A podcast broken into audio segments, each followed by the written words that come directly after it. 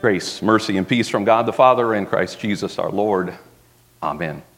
Congregation may be seated. Well, I told you it was going to be good, right?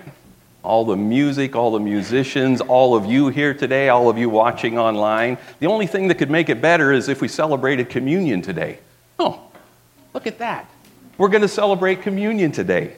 What a wonderful, wonderful morning. Now that we're here in the just a week to go till Christmas, if you can believe it, what if you were forced to give up something for Christmas, for this season? You can't have it all. Let's say you had to choose between the gift giving and the decorating. You can't have both. Which one would you give up? Either you'd have the lovely decorations but no gifts, or you've had lots of gifts but no great decorations. Or what about this? Either you can have Christmas music or Christmas food. I know what we'd choose at our house. We'd choose the music in a second. But if you can't have both, which one would you let go? Would you prefer a quiet house with lots of food or the music of Christmas but no food? You know the one thing that a lot of people give up this time of year? It's the most common aspect of Christmas that is left behind, and that is remembering the birth of Jesus. You see, a lot of people just skip over that one. Even Christians. You know, I, I'd love to go to church on Christmas, but we've got this big family gathering with all the gifts and the food and the music and the decorations, and you just can't have it all, so I have to give up something. I'm going to have to give up remembering Christ on Christmas. I'm just going to have to let that part go this busy time of the year. We're in the Christmas season, season of Advent, and if you wanted to sum up in one Bible passage what this whole time of year is about, which verse do you think that would be? I know there's a lot of them in there, and I've got one picked out, so you don't have to look too hard or think too hard. I'm going to look at John chapter 1, verse 14, a little bit further on than what Ray read in our gospel reading, but it says this John writes, The Word became flesh and made his dwelling among us. That, to me, my friends, is the essence of Christmas. There's a story that says there was once a man in Africa, and he lived in a cave.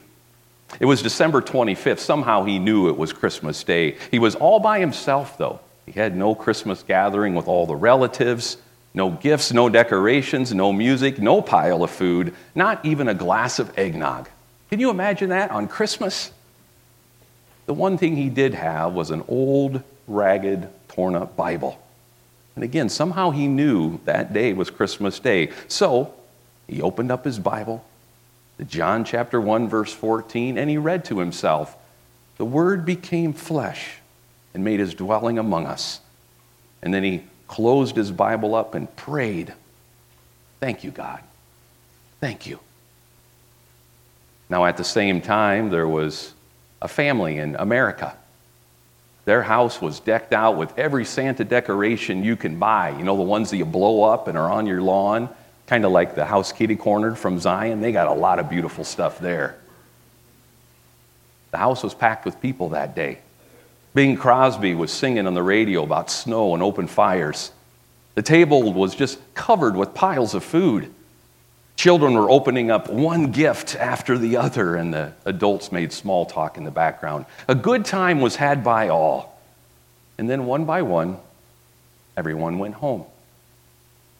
There was no mention of Jesus that night, or the next morning, or the next day. Absolutely nothing. Now, who do you suppose it is who really celebrated Christmas? The man in the cave pondering in his heart the Word made flesh and made his dwelling among us, or the traditional jolly family gathering. And isn't it a blessing that you don't have to choose?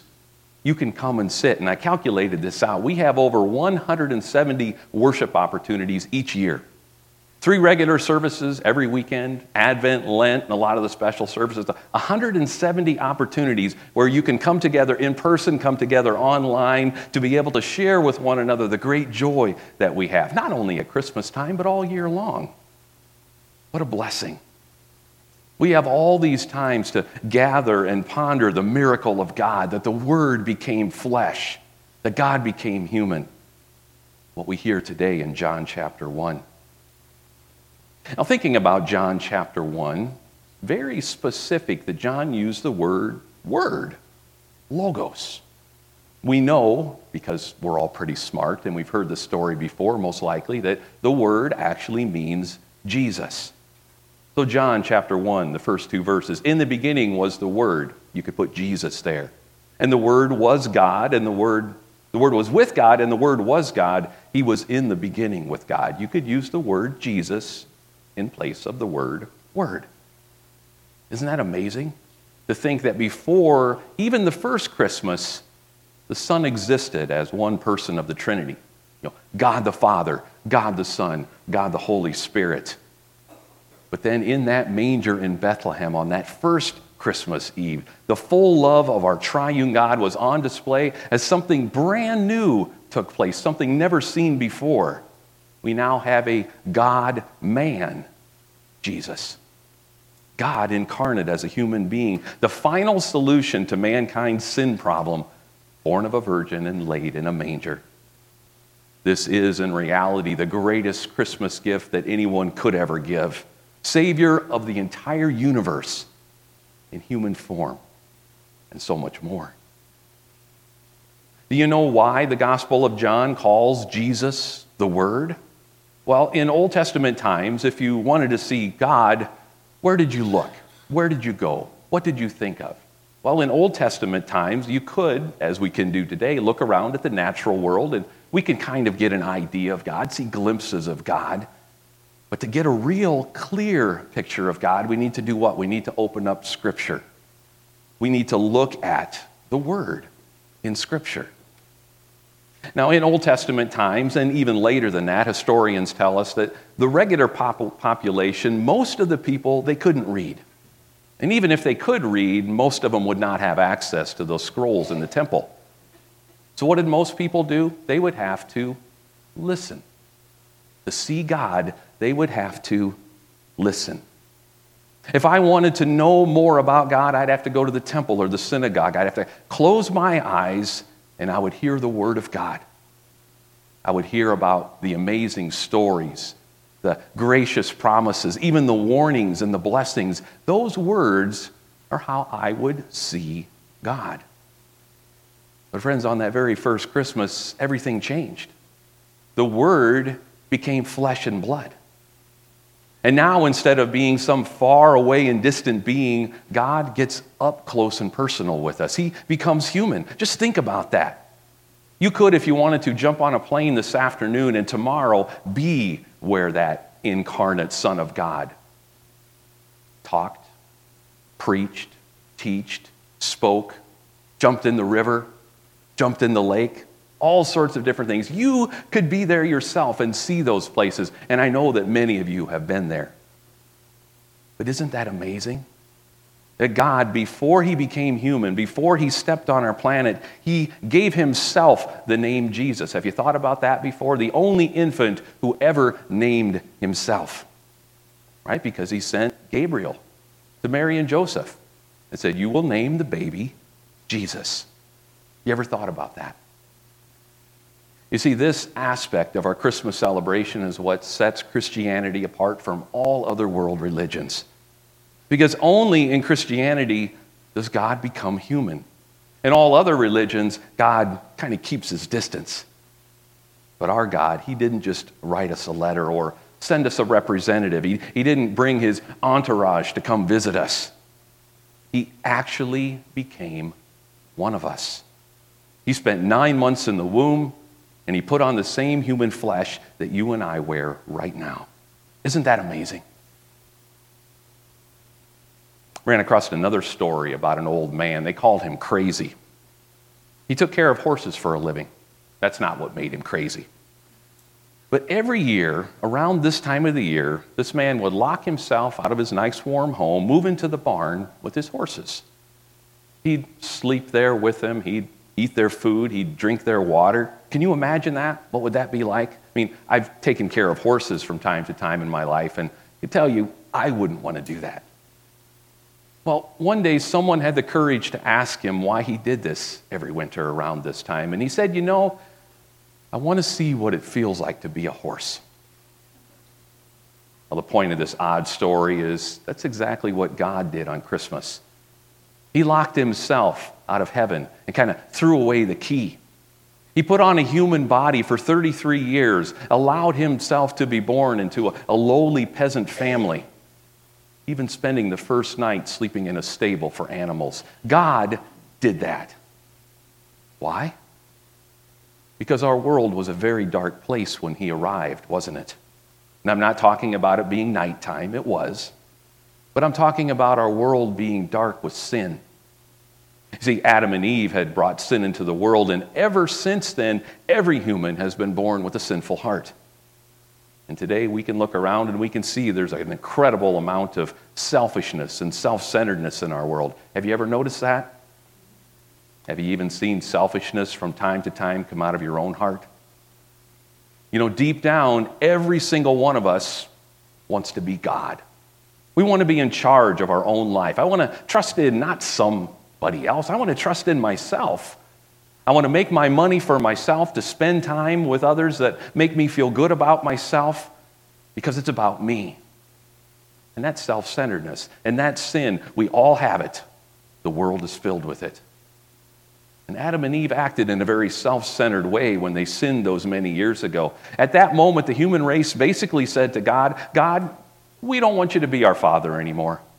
In fact, we want to be on our own, and we believe that we can do a better job than you. And ever since then, the world has been a very dark place spiritually. Because deep down, whether you're Christian or not a Christian, everybody knows that there's, there's something missing. There's some peace can't quite put my finger on it, but there's just something wrong. And the thing that's wrong is I have a broken relationship with the creator of the universe. There's a piece of my heart that's missing right now, and there's absolutely nothing I can do to fill it. It's like there's a dark cloud hanging over our planet, and it just never goes away. Now, this time of year, people try to make it go away. With, they get busy with decorating and snowmen and cookies and gifts. But that dark cloud won't go away because there's sin in our world. There's sin in my heart. And you know what sin leads to? It leads to death. And sin leads to hell.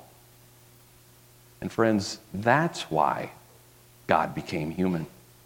That's why he stepped into our world to solve that problem. Look at verse 4. John said, In him was life, and the life was the light of men. It was when God stepped into our world as though a bright light had been turned on in a, a, dark and dingy basement. Jesus, the light of the world, had come. In him was something that had been lacking in our world, and that something was life. Not physical life, there's plenty of physical life all around us, but the life that Jesus brought us was a deeper and more spiritual one, the one that God the Father had intended from the very beginning. And do you want to have that unbroken, light filled relationship with the one who envisioned you, planned for you, anticipated you, created you, and is now ready to love you more than you can imagine? Because that's life. And it's only Jesus that brings that. Do you want to have a better understanding of where you come from and what your purpose and existence is? That's life. And Jesus, and only Jesus, can bring that. Do you want to have hope that in these 70 or 80 or 90 or even 103 years of life that there's more to this just existence? There's something better. There's life, and Jesus brings that to you. Why was it so important for Jesus to become flesh? I mean, why couldn't Jesus or God just come down in spirit form and set up shop somewhere and everyone could come and listen to him preach and teach and he can set us all straight? But no. God had to become flesh because as a human being, he had something to give to you life. But to do that, he had to die. Isn't that awful? To be thinking at Christmas time, a baby born in a manger but then jump right to 33 years in the future to his crucifixion and death. I mean, you don't normally think about that, but yet, when you look at that infant Jesus, you can't help but think about death because that's the number one reason that he was born human. That's why Christmas happened. You thought about that so that God could die for you. God became human so that he could be the perfect fulfillment of his law in the 33 years that he lived as one of us, and ultimately being able to take all the sin that he didn't commit, but that you and I commit every single day. And we're not just talking about those little sins. We all know that every sin is on equal standing with God, every sin is bad. But we kind of break them apart and have categories, little and big sins. He didn't just come to handle what we would call little sins, he, Jesus came to handle. Jesus became human so that he could take upon himself those darkest, those most horrible sins that people have ever committed. Even that sinful nature that you, you got from your parents. Jesus was born to take that away as well, to die on the cross with it. That is why God became human. And look at what happens. What does John say gets to happen to all who believe in Jesus as their Savior? Take a look at verse 12. But to all who did receive him, who believed in his name, he gave the right to become children of God. Believe in Jesus as your Savior, and God will make you one of his children. Isn't that great news? That God became a part of our earthly family so that we could become a part of his heavenly family. Jesus took on flesh and died for all our sins so that you, could, you and I could someday rise from the dead with none of our sins. You know, people say a lot this time of year, you know, Christmas is all about family. And really, if you think about it, it's kind of a meaningless cliche until you bring Jesus into the picture. Because then Christmas is all about family. Here, God becomes part of our human family so that we could be part of his heavenly family. So, which passage is it that sums up Christmas the best? In just a moment, we're going to read that passage again. But before we read it, think about this. Just envision this Christmas 2023 is over. All of the earthly stuff, the decorations are down, the tree is back in the closet or out in the snowbank on the street in your front yard. It's all been put away. But, friends, the one part of Christmas that's never over is what we see in verse 14 of John 1. This is something you can never put away. And this part of Christmas is the best part, the part that lasts us all year round. Together, we're going to read John 1 14. The Word became flesh and made his dwelling among us. We have seen his glory the glory of the one and only who came from the Father, full of grace and truth. And I pray for God's peace to be on each of us during these final Advent days leading us to the Christmas weekend, and that we can celebrate with our families, not only our earthly families, but our heavenly family. In Jesus' name, amen.